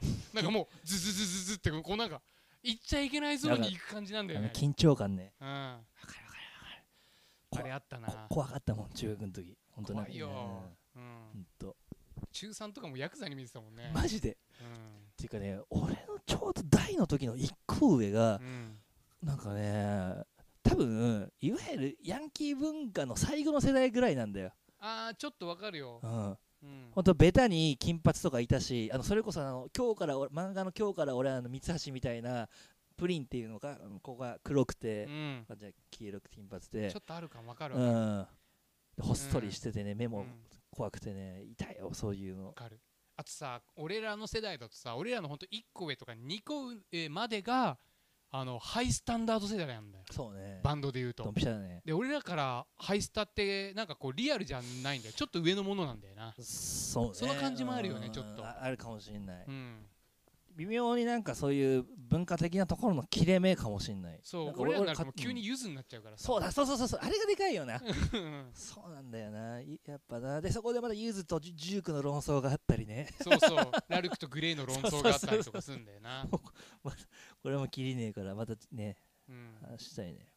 じゃあちょっともうちょっとだからね続けてちょっとメールあと2つぐらい読みたいなというところで、えーえー、マンジェリウムメルガリ。夏目氏高橋さんこんばんはメルガリです。最近は入浴剤にハマってます。あいいね。僕の印象的な先生は中学3年の時に教えてくれた英語の先生です。先生はいつも授業の最初にでかいラジカセで洋楽を聴かせてくれました。ああいいじゃん、毎回曲を聴き少しだけ歌詞を翻訳するのですうん、曲は毎月変わり流行りのものや誰もが耳にしたことのあるものなどうん。様々でした、うん、僕はそこでワムのラストクリスマスが初めて悲しい歌だと思う知りました。ああいい話。街にめちゃくちゃ流れてる。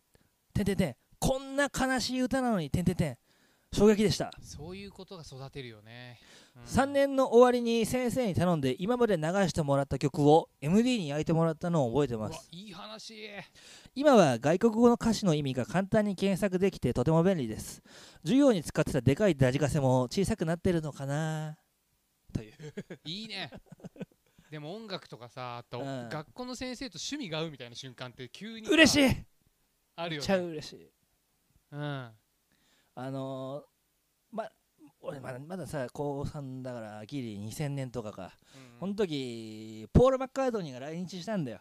もほんでさ、まあ、もちもうご多分に漏れず、え英語の先生うで、うんうん。関根勤そっくりでうん。洋楽大好き特にビートルズみたいな先生うが、ん。もうよその前の日にポール見に来た、見うん。見に行ってきた次の日が授業だったのよ、うんうん。テンション高すぎて、うんうんもうもうもうライブレポずっと、うんいいね。もう1曲目ないないでさとか。うん。ポールのねベースの位置が変わってなくてなさとか、うん。なんかその時そんな高3ぐらいでビートルズそこまで詳しくないからさ、うん。もうもうすごい楽しいなその話聞いてるだけで、うんわかるわかる。超嬉しかった。だからえビートルズの曲とかやったんですか？とか質問浮かばないけどさ、うん。いやもちろんやってあれやってこれやってとかさうん。うんしてくれてもうすごい楽しかったの覚えてるそれが。俺もね高1の時にね高1を2001年えっ、とねロックインジャパンフェスティバルあはいはい2001っていうのに行ったんですよ、まだ当時ステージが2つぐらいでさ、うん。トリが中村一義さんとかで。はいはいはいはい。あとねミスチルとかゆずとかもその辺りが出始うんめたうん。でもなんかバックドロップボムスーパー懐かしい。カーうん。懐かしいあのリップスライムミスチルみたいな感じのラインナップ。最高の流れ。すごいね。でさそこで俺さ佐野元春を初めて見るんでどうしたんだ？うん。マジか。こういうのがあんのかかっけえなみたいうんうんうなん。でさ T シャツ買ってさもう得意げに学校に着てくんだよ。え元春の T シャツ買いったの？やロックインジャパンフェスあー2001あロゴね。そう。はいはいはいはい。書いてあるやつをさ。はいはいはい。で後ろにさ演者全員の名前が書いてあるあああるね。そしたらやっぱそこで佐野さんの名前がさかもう力を発揮するわけ高校で。なるほど。いろんな音楽好きな先生がさ、はいはいはいはい。俺の肩を叩いて「佐野も見たの?」って。おおすげえかっこよかったっすみたいなさ。あれがやっぱあこういう風になんかつながるっていうかさなんか喋るんだなっていう風な、うん、でそういう言えばその数学の伊藤先生って春先とか、あのーちょっと小寒い時クラプトンのスタッフティーじゃないスタッフジャンパーみたいの着てるうんうんうんうん。でああそうか伊藤先生なんかロック好きなんですねみたいな。そのさ先生の趣味が見える瞬間たまんないよね。うん。あんたこうなんかこうそれって自分しか分かんないじゃん、うん。まあちょっとこう俺しか分かんねえっていう優越感もちょっとあったりさ、うん。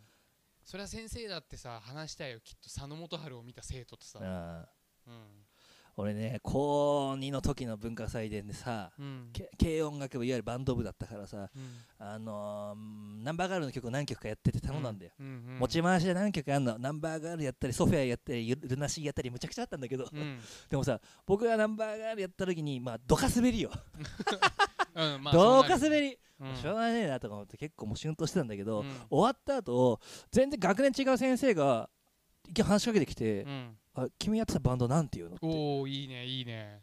うん。かっこよかったわあれ」っつってくれて、うん。でそれで超救われた感じになった。いいね。うん。いいね。俺もねさっきのあの俺あの分かるようなあのた立石先生と実は一回仲良くなった瞬間あって、うん。それ俺放送委員じゃなかったんだけどなんか放送室ってかっこいいじゃない？かっこいい。わだから放送室には結構入り浸ってたの、るうん。で放送室でひお昼あの昼給食食べてる時にさ音楽かけるっていうのがあってさ、で俺暇だったからさそあの暇だったからってわけじゃないけどなんかしないけどその日放送室でめ給食食べてて、うん。で吉田拓郎の CD 持ってって「うんうん。落葉」って曲をかけたんですよ、はいはいはいしたら落葉をかけてる最中に立石先生が放送室にバーッと入ってきてうん「この曲かけたの誰だ?」つって。俺です」おうお前いい趣味してんおなうよかった。その時だけねすごいこう仲良いいくなねうん。あんなに綺麗さ俺嫌いって言われてんのにあ そう確かに唯一つながったとこだね。うん。あったね。いやそう先生とつながるのってすげえいいんだよな。うん。じゃあまあじゃあ今日最後のメールうね、ん。参りましょう。万字ネーム大山敏子、えー私が中学時代の話です。学校内で怖いと噂の男性教師がいました。うん。見てくれはスキンヘッド。サングラス。分厚い唇武将髭。というあまりにも敵っぽくないものでした。すごいね。蝶野みたいだねなんかね中学2年のしえ中学中学2年の新学期の担任紹介の時自分のクラスの担任だと分かった時は終わったと 絶望したのを覚えています。いいね。ちょっと少女漫画みたいな感じ。ただ中学卒業時にはクラス全体でその先生のことを恩師と思うまで慕うようになりました。来た。かっこ生徒思いのとてもし信頼できる先生でした。かかっこ閉じ。私がその教師のことを好きになったきっかけのエピソードが一つあります。うん。ある朝のホームルームで急に昨日髪を剃ったかっこ切ったというかそもそもスキンヘッドかっこ閉じ、と言い出した彼。次に自分のそのそこそこツルツルな頭にタオルをかぶせ一番前の席の男子に「おいお前このタオルを引っ張る」と言いました。うん。恐る恐るタオルを引っ張る男子生徒。うん。しかしタオルは全くスキンヘッド教師の頭から離れません。うんうん。ひとしきり引っ張るくだりが終わった後スキンヘッド教師が一言「五輪で剃るとなタオルが滑らないんだよ」とニカッと笑ってうん。朝のホームルームを終えました。とにかく怖いと思っていた教師が意外とコミカルな一面があると気づいた瞬間でね。彼を好きになりました。うん。エピソードは以上です。最つかみだね。これね絶対好きになるみんな。うん。俺も中学の時にごめんね俺の話。中3の時にまあ、樋口先生というもう明らかにこわもてよ。うん。もうやさんみたいだ、うん。超怖いんだけどうんあのー修学旅行でみんなで風呂行くじゃん、うん。それまで正直今から思うとその先生とまあ特に男子生徒とかの間で、まあ、コミュニケーションなんかねお女子生徒とは普通に話してるなって感じだったけど家庭に男子サイドが怖がってたんだよね。うん。うまくこう俺らが話せてないなと思ってた。うん。で修学旅行で初めて一緒に風呂入るじゃん。うんうん裸の付き合いでね。うん。でこうまあバーって座ってさ頭洗って顔洗ったりしてる時にうん。俺が、まあ、樋口先生、まあ、通称みんながややっさんって呼んでたんだけど、うん。やっさんけ血毛がお尻の毛が半端ないなと思ったのおー。座ってる時にうん。尻尾みたいだったのよ。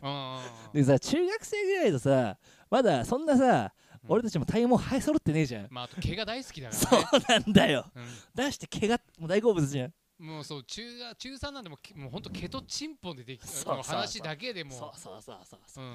でさその血毛見てさもうさもう誰から知らずさあ先生血毛すげえなってなったよ、うん。そしたら俺怒るかなと思ったら、うん。その先生がそんなとこ見るなよってちょっと照れ笑いしたのあーかわいいね その瞬間ぐらいからあれ？なんか笑顔初めて見たぐらいの感じだったから、うんうん。うんすっげえいろいろ話せようになっうんうて、んいいんだっていうねそうそうう。そうでいマジで意味わかんないんだけど、うん。まあ、中学の時みんな先生はさ生徒のことみんな大体まあ名字で呼ぶじゃん。いうん。高橋とか夏目とか。そうだね。俺だけ翔ちゃんって呼ばれてた。ああ血毛の件があったから。かなわかんないけど。翔ちゃんはなーとかずっと言われてた、うん。うん。うんいい話じゃない。そうそう。なんかいじってよかったなやっぱどっちかが何かの形で突破するといい関係になるよね。そうそうそうそうそうそう。その勇気の話ではやっぱ一歩踏み出すね。壁をね。そうそだからそのススキンヘッドの先生とか向こうから壊してくれるタイプじゃない、うね。うん、だってそれ思いついた時もさその先生もよかったよね。受けてよかったよで。いやよかったよ。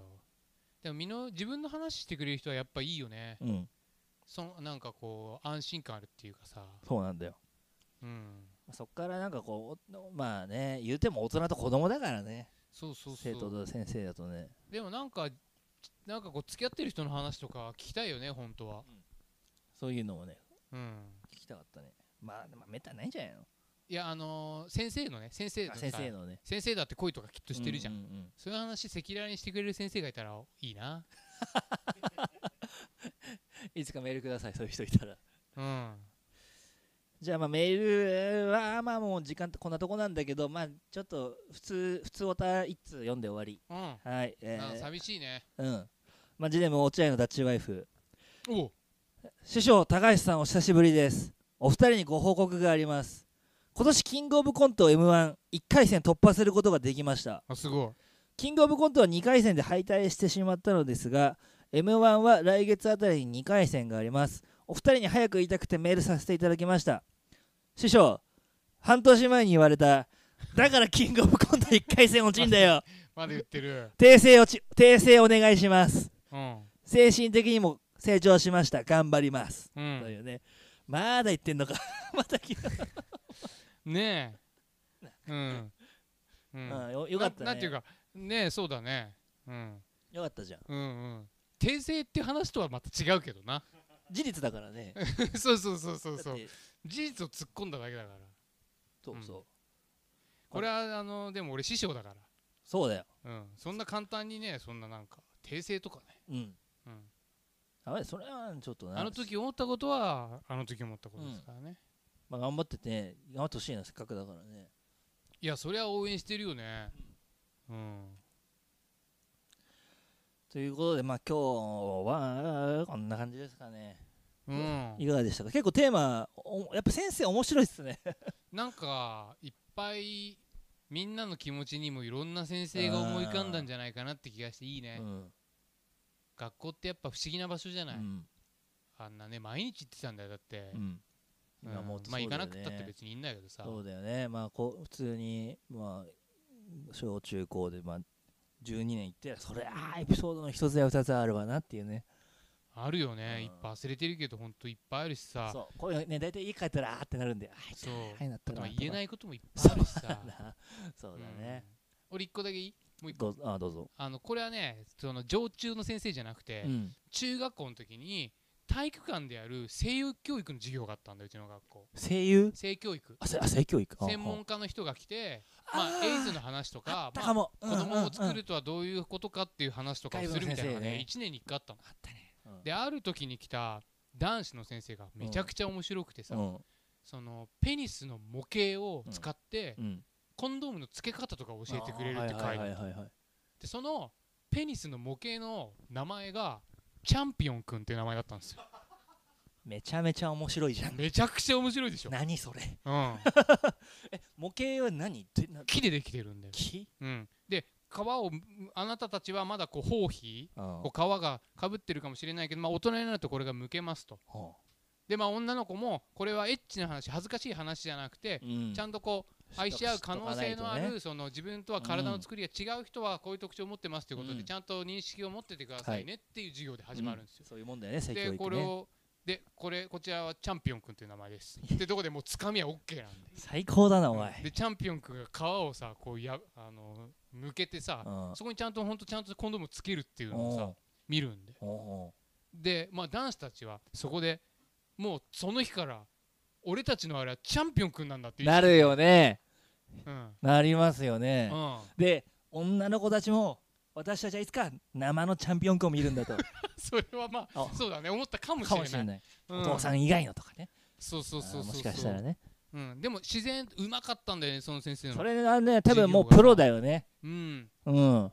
うん。逆になんか突っ込みどころがないっていうかさ、うんうんうん。よかったねあれ、うん。それもプロの仕事だよ。うん真っ赤っかなんだよ祈祷がそんで、いやいいよ。うん、チャンピオンくんのね。チャンピオンくんの祈祷がさ 見やすいように、なんでチャンピオンくんってうん、すごい真っ赤っかなんだよ、うん、どういう終わり方だよこれ。エンディングトークこそ。え？エンディングトーク。チャンピオンくんの祈祷が真っ赤な話で。結局チンコの話がしたい。そうなるほどね、まあ、学校の話しちゃったからね。うん。なんか知んないけどうん。したいんだよな、いやありがとうございます。チャットの方もありがとうございます。学校の思い出いいですね。話聞いてて、えー忘れたことをたくさん思い出しますとか、うん。ちょっと前性犯罪ネタ多いた多いなとか。そうだね。犯罪性犯罪は嫌だね本当に、それはね、うん。えいじゃあちょっと曲曲流せ曲流すのはちょっとあれだな。なんかやっぱ1ヶ月空けるとどんどん喋りたいね、あれです。じゃあうんちょっと今日はこここで終わりましょう。あえー、ということでまた来月ーはい。お会いしましょう。はーい。どうも皆さんありがとうございました。はーい体に気をつけて。はい。皆さん。さようなら。おやすみなさーい